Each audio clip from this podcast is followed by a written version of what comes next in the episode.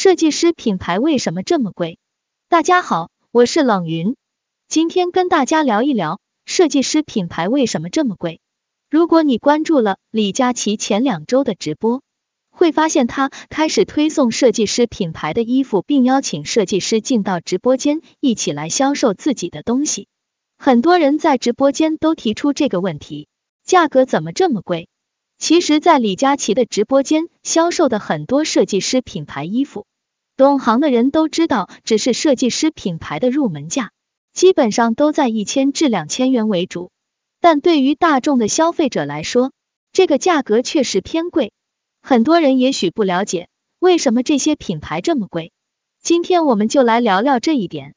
设计价值，首先第一是关于设计价值的问题。设计价值是什么意思呢？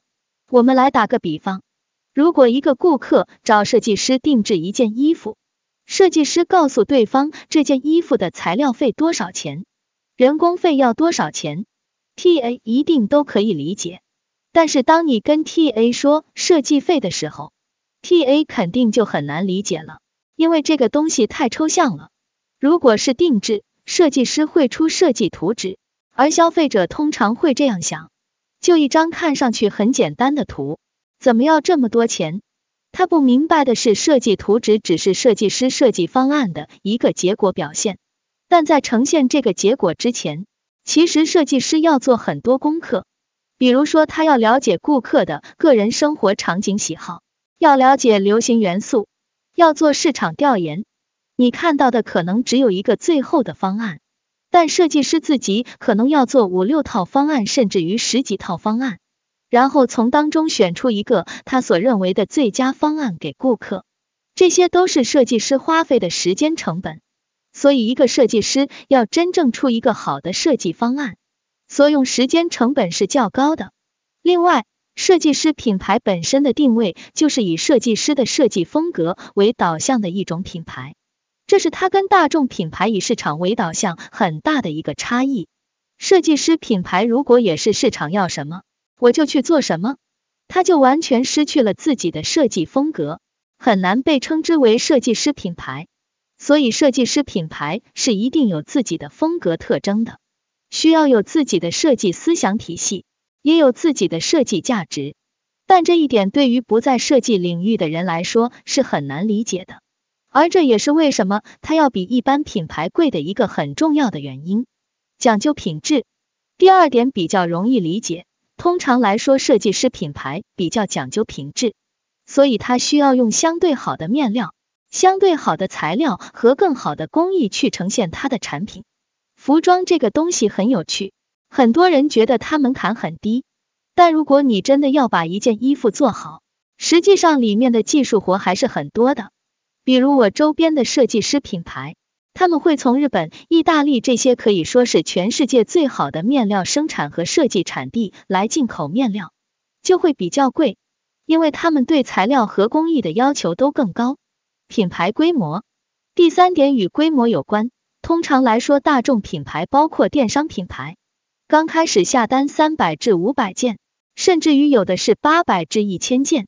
最后，它可能可以卖到数万件这样的数量规模，但是设计师品牌它刚起步的时候可能只有几件，有的就是从三件、五件开始做起，然后慢慢的增加到十几件。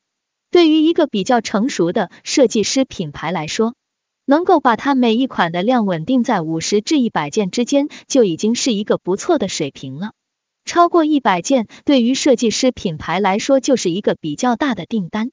但是这个规模跟商业品牌是没有可比性的，规模小，势必它的单件成本会更高。这个道理非常简单，就像你去买东西，如果你的量越大，它的单价就越高。对于设计师品牌来说，他们还有这样一个挑战，这是第三点，人为定价错误。第四点是属于人为的失误，这一点在一些设计师品牌里面是存在的。很多设计师并不懂定价。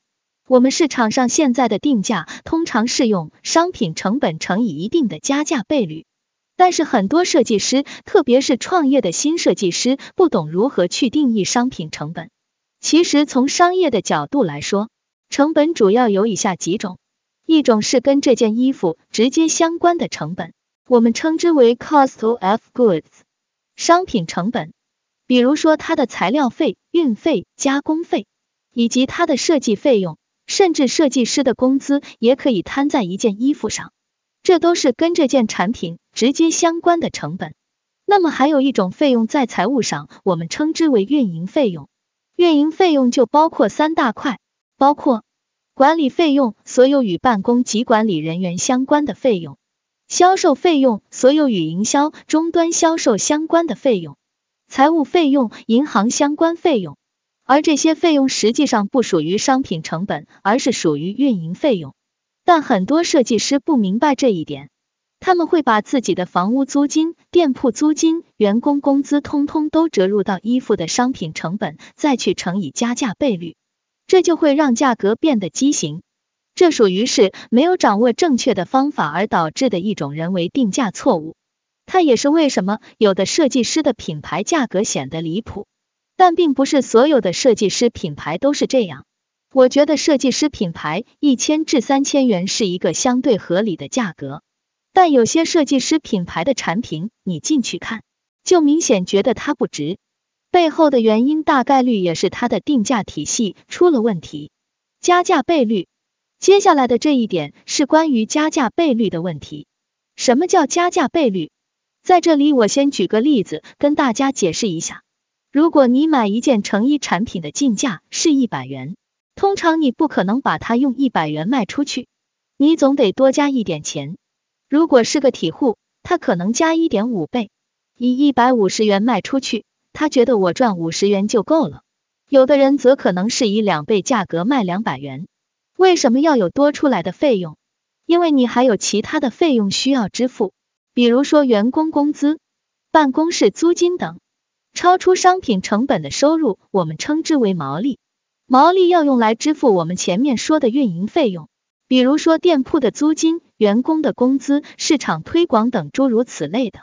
那么在服装行业，大众品牌通常的加价倍数在四至五倍不等，电商品牌最早有的只有一点五至二倍，然后慢慢升到了二点五倍，再升到了三倍。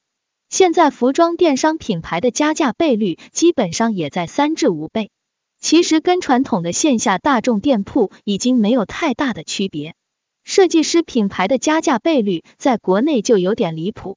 包括我们的一些高端品牌，加价倍数在八至十二倍的都有，但客观来说不应该这么高，所以我称之为畸形。但为什么还有那么多人在做？这并不是企业或者设计师贪心，也有几个客观的原因。第一是跟我们的渠道费用贵有关系，渠道费用就是店铺各种各样的渠道，有电商渠道、百货商场渠道，还有租金店铺等渠道。这些渠道它本身也要赚钱，所以它就是一笔很大的开支。你可能想问，在国外难道没有渠道费用吗？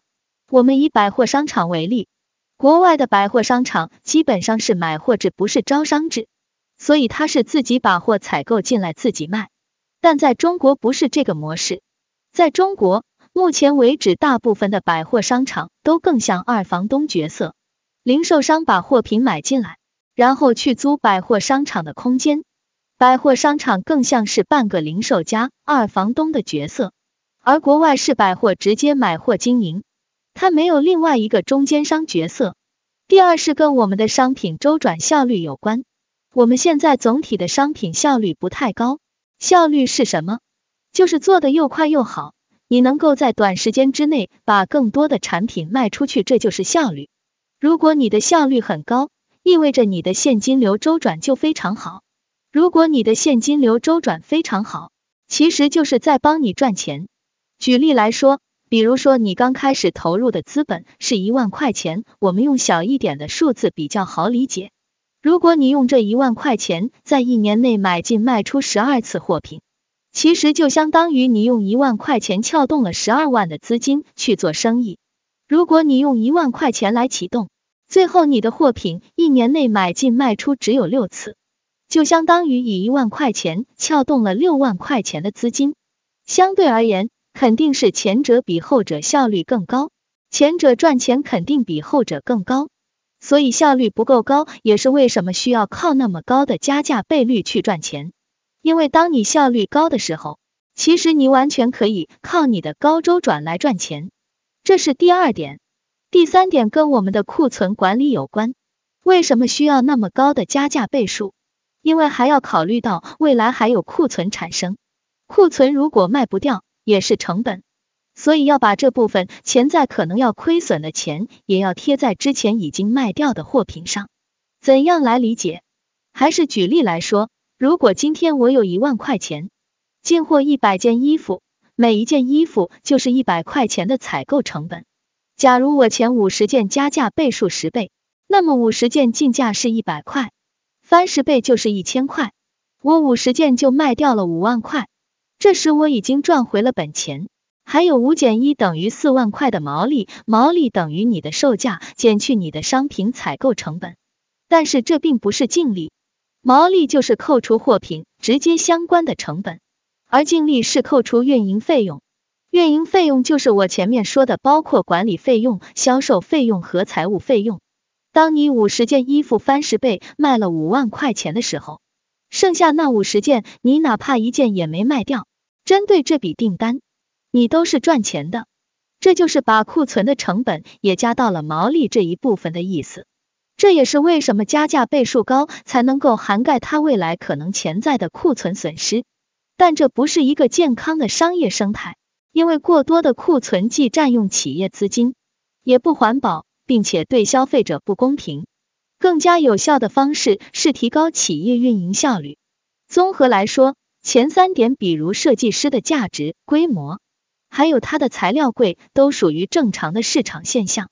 而最后我说的这两点是它的成本定价方式和加价倍率有误，这是我认为目前这个行业有待改善的。如果你真的想让消费者购买，你一定还是要本质上给消费者提供性价比高的东西，而不是让消费者觉得你的产品价格虚高，这样是很难有发展的。